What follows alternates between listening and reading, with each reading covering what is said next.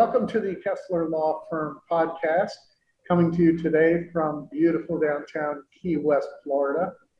Uh, as you can see, I'm not actually in trial. I showed up here for trial this morning, and uh, with a little prodding from the judge, the prosecutor made us an offer we couldn't refuse. So the client and I are both uh, separately enjoying a great day in Key West. But I'm delighted to welcome my good friend Jerry Lyons. Jerry, how are you? I'm doing good, Mike. I'm doing good. I wish I was in Key West with you. We would have fun. We would hoist a cold one or seven or eight. Yes, yes. So tell me, what have you been up to lately? Well, you know, doing the PI stuff. So I've been down in Pens. I was in Pensacola last week on a on a case, and, and um, it's an appeal case where the my client was convicted and sentenced to life to die in jail. It's a female. She said she didn't do it. Is it a homicide case, Jerry? Yeah, homicide. So um, she said she didn't do it. The state said she does. I don't. Um, you know, I can't go along with the state's side of things. I think that um, you know there's no crime scene, so the body had to be moved to where it was found. Okay. And um, my client is a woman, and uh, I don't think she could have moved the body, at least not by herself. So this the, the way it happened isn't exactly the way the state says it happened. How long has this poor lady been locked up? Since 2017, right now. So, but she's got life. She's sentenced to die in jail you know, I mean, to live her life out and then be dragged out by her feet. Yeah. And um, so she's only done, say, five years, but that's the five of many, many, many more to come. Sure. And that's not a good thing if she didn't do it. No, of course not. I mean, it's it's terrible when an innocent person goes to jail or prison for a day, let alone for life. Right.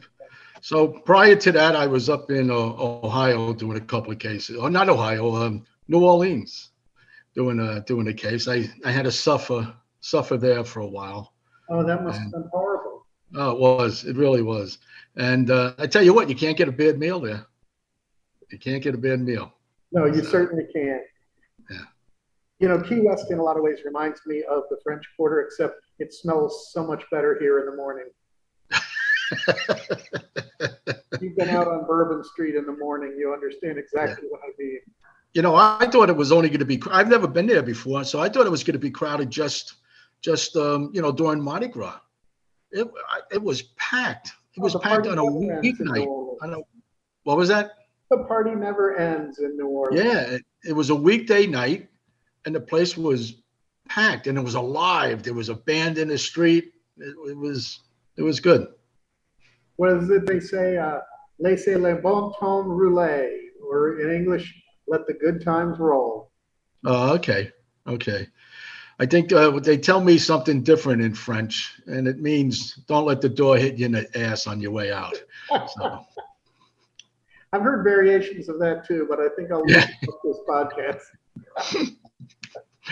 so, so what what have you been up to? Well, I was supposed to try this very, very complicated case here. Two fellows came down here on vacation from West by God, Virginia, and um, they may have been overserved. They got into an argument that outside that was loud enough that some busybody called the police. Right. And no indication of a crime, but somebody was aggravated. The police show up and the two guys decide to walk in different directions. One guy walks away this way, and the officer said, Stop, and he didn't. So the officer arrested him for resisting without violence. And the other guy decides to walk this way, and the officer said, Stop, and he didn't either.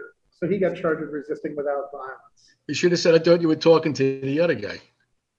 Uh, and um, they did what tourists do here. They bonded out of jail and they went home. And they tracked down a lawyer in West by God, Virginia, and they said, Hey, do you know anybody that goes to Key West? And my very good friend Todd Leneve said, I know just the guy. and uh, Jerry, as you know, my car knows the way to Key West. Right, right. Got a lot of guidance from me. Right. Your car was able to self-drive long before these other cars. Yeah. Well, I mean, it's US 1 South once you get past Right. the turnpike, so there's not too many decisions to be made. I've actually, uh, this is my third visit in the last two weeks. Um, Wow. but we were supposed to pick a jury this morning, and uh, the judge gave us a hand, and the prosecutor did the right thing. And uh, the two gentlemen both walked out of court today with better deals than they had turned down previously. Well, that's good. That's good. And they're happy, and I'm happy. And I expected to be here for two days, so I prepaid for my room for two days. So I may as well suffer with another day in Key West. I don't, I don't know how you do it, Mike. I This don't, is I don't know how you almost what I wore to court, but not quite. So You and I are very colorful today. I was at the courthouse at 8:30, and by 10 o'clock, I was wearing this. It was a good, good day's work. It was a good work. day's work. You know, Yeah. it's it's nice that you and I are both willing to take cases away from home, and you know, we both take cases all. I take them all over the state, but I've taken them outside the Florida as well. I know you take them all over the country. Right. I've been admitted uh, and helped with two first degree murder cases, one in the Commonwealth of Pennsylvania and the other in the Commonwealth of Virginia. I think I still need to hit Kentucky and Massachusetts, and I'll have all of the Commonwealths. All the commonwealths. Not bad for a common man. So, Hey, good, I got a good. call today that uh, might interest you. I can tell you the details after we get off this, but a lawyer is looking to take over as first chair in a capital homicide in St. Lucie County. For the strangest of reasons, the lead counsel for the defense died yesterday. A Fort Lauderdale lawyer that I don't think either of us knows, but anyway, she's also looking for a capital case uh, investigator. So if you're interested, I'll reach out to you after we get off the air and uh, we'll talk details. Yeah, why not? It'll be interesting. I like nothing better than a good old fashioned bloody murder. I definitely vouch for the lawyer. Okay, good, good. If you're watching this podcast, uh, you'll see that this is one of the ways that our business gets done. Uh, Jerry and I both frequently take cases on referrals from other lawyers and other people that we know. Hey, do you know anybody who goes here? Do you know anybody good who's willing to go here? Um, the last case that I handled, uh, other than in the Keys that was away from home, um, was not too far from where you were last week. I was in Fort Walton Beach handling a post conviction hearing um, two weeks ago. Okay. And uh, I really need a plane. you know, I tell you what, the panhandle's a, a long way away from everywhere. Everywhere. It is. You know, Pensacola is not that far from New Orleans, though. No, it's only three hours. The last time I had a case in Pensacola, now it's going back a few years, but I had a hearing scheduled on a Monday morning. So I flew to New Orleans on Friday and spent the weekend there, and I just drove over for the hearing. And then after court, I drove back for another couple of days. Yeah. Yeah. I don't blame you. I almost had to go to New Orleans while I was in Pensacola. And I was I was hoping for the phone call, but the phone the phone never rang. Well, next time you have business in New Orleans, if you need a guide to help keep you out of trouble, Yeah, yeah. I'm, yeah. I'm your Huckleberry. To keep me out of trouble. Okay. Well, I could Okay. lead you in, I could lead you past. Right, right.